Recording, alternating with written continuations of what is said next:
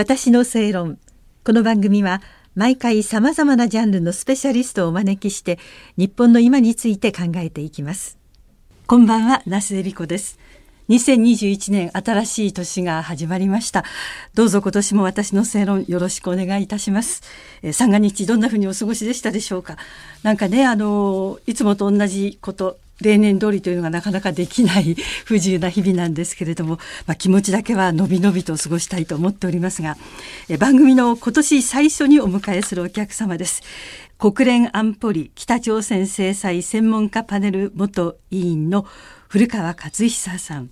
明けましておめでとうございます。どう明けましておめでとうございます。重ねて正論大賞受賞おめでとうございます。大変ありがとうございます。あの非常に光栄に存じます。授賞式が2月、はい、来月ということですけれども、えー、昨年12月に発表があって。はい、ですからやっぱりいつもと違うお正月年末年始でした。あの あの非常にあのエキサイトしておりまして、えー、あの私の家族一同大変嬉しい、えー、新年を迎えさせていただいたと。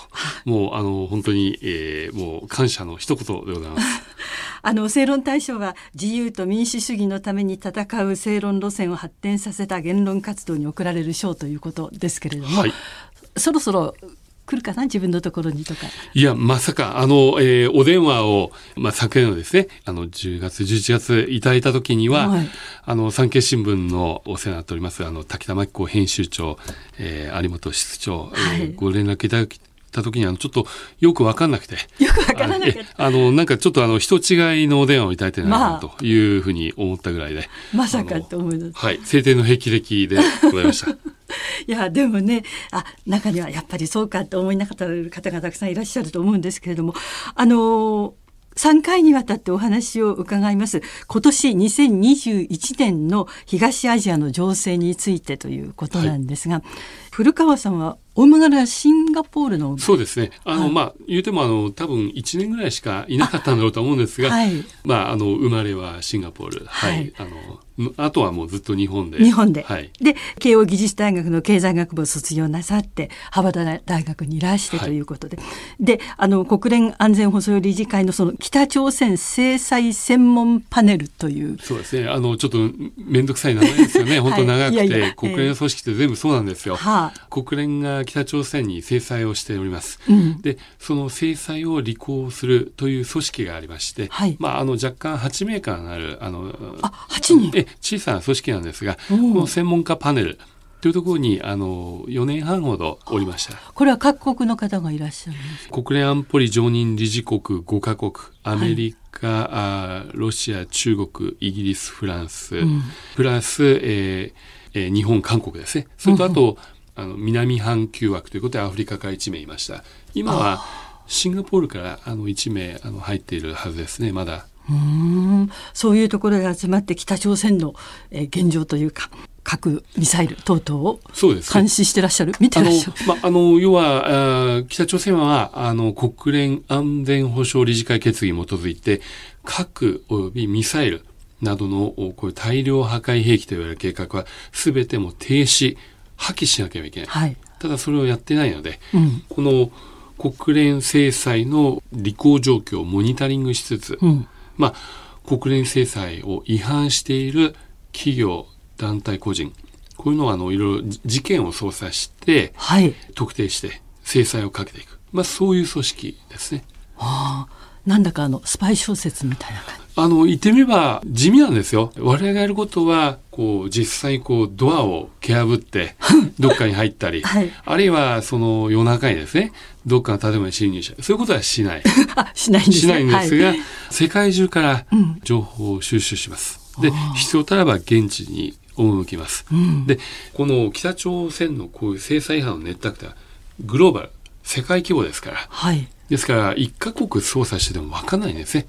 こういう全ての関係機関の国々から情報を入手して、それを全てつなぎ合わせて事件の全体像を再構築する。はい、で、誰が首謀者だというのをこう特定し、うん、かつその首謀者に協力してたのは、例えば中国のこいつは、韓国のこいつは、日本のこいつは、という感じでネットワークを暴き出していく。それを殲滅する。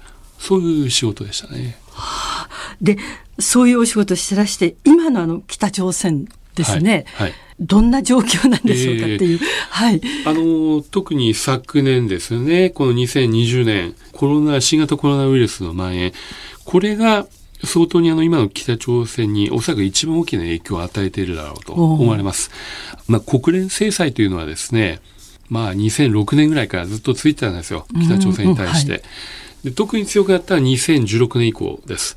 ただ、制裁がこうずっと長引くと、はい。例えば2019年末の時点で、例えば北朝鮮のこう重化学工業部門の工場ですね、稼働率がどんどん落ちてるとか、まあ工場はちょっと休みの日が増えてますねとか、はい。そういう影響はちょろちょろ出てたんです。うん。ただ、ただそれでもやはりいろんな国連が禁止している核ミサイル関連の物資とか、はい。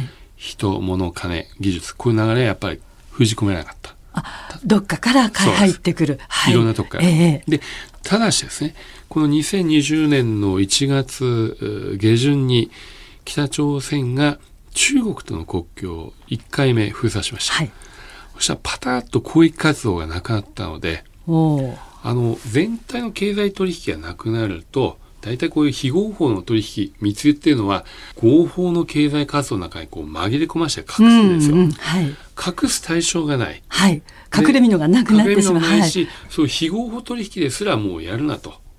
いうことになっていたわけですね。うんですから、一気に収まっちゃうんです。ただ、これがですね、3月末頃から徐々に北朝鮮と中国の国境、まあ、あの、経済活動がまた増えて、あの、うん段階的にはい緩和されると、ダダダダッと増えてましたね。よくあの、ニュースで皆さん、背取りという言葉、お分かりされますかね。ええあれは、北朝鮮は今、あの、石油製品とかですね、うん買っちゃいけないんですよ。規模が決まってるんです。はいここまでしか買っちゃいけない。はいだそれじゃ生きていけないんで、足りないから。いっぱはい密輸するんです。それを海の上で、他。の国の単価から北朝鮮積み替えていくという。はい。こういうのがすごい激増してました。ただ、えー2020年の暮れあたり、はいまた国境を閉じたようですよね。まあ今あ、減っている。それはコロナ。コロナですね。どんな制裁よりもコロナっていうのは効果があるというと変な言い方ですけれども。あの、まあ、ちょっと残念な現実ですけれども、ええまさにコロナウイルスが相当なインパクトを北朝鮮今もたらしている。これは間違いないだろうと思います。あそうですか。そのあたりも含めてまた次回詳しくお話伺います。よろしくお願いいたします。私の正論お相手は那須恵理子でした。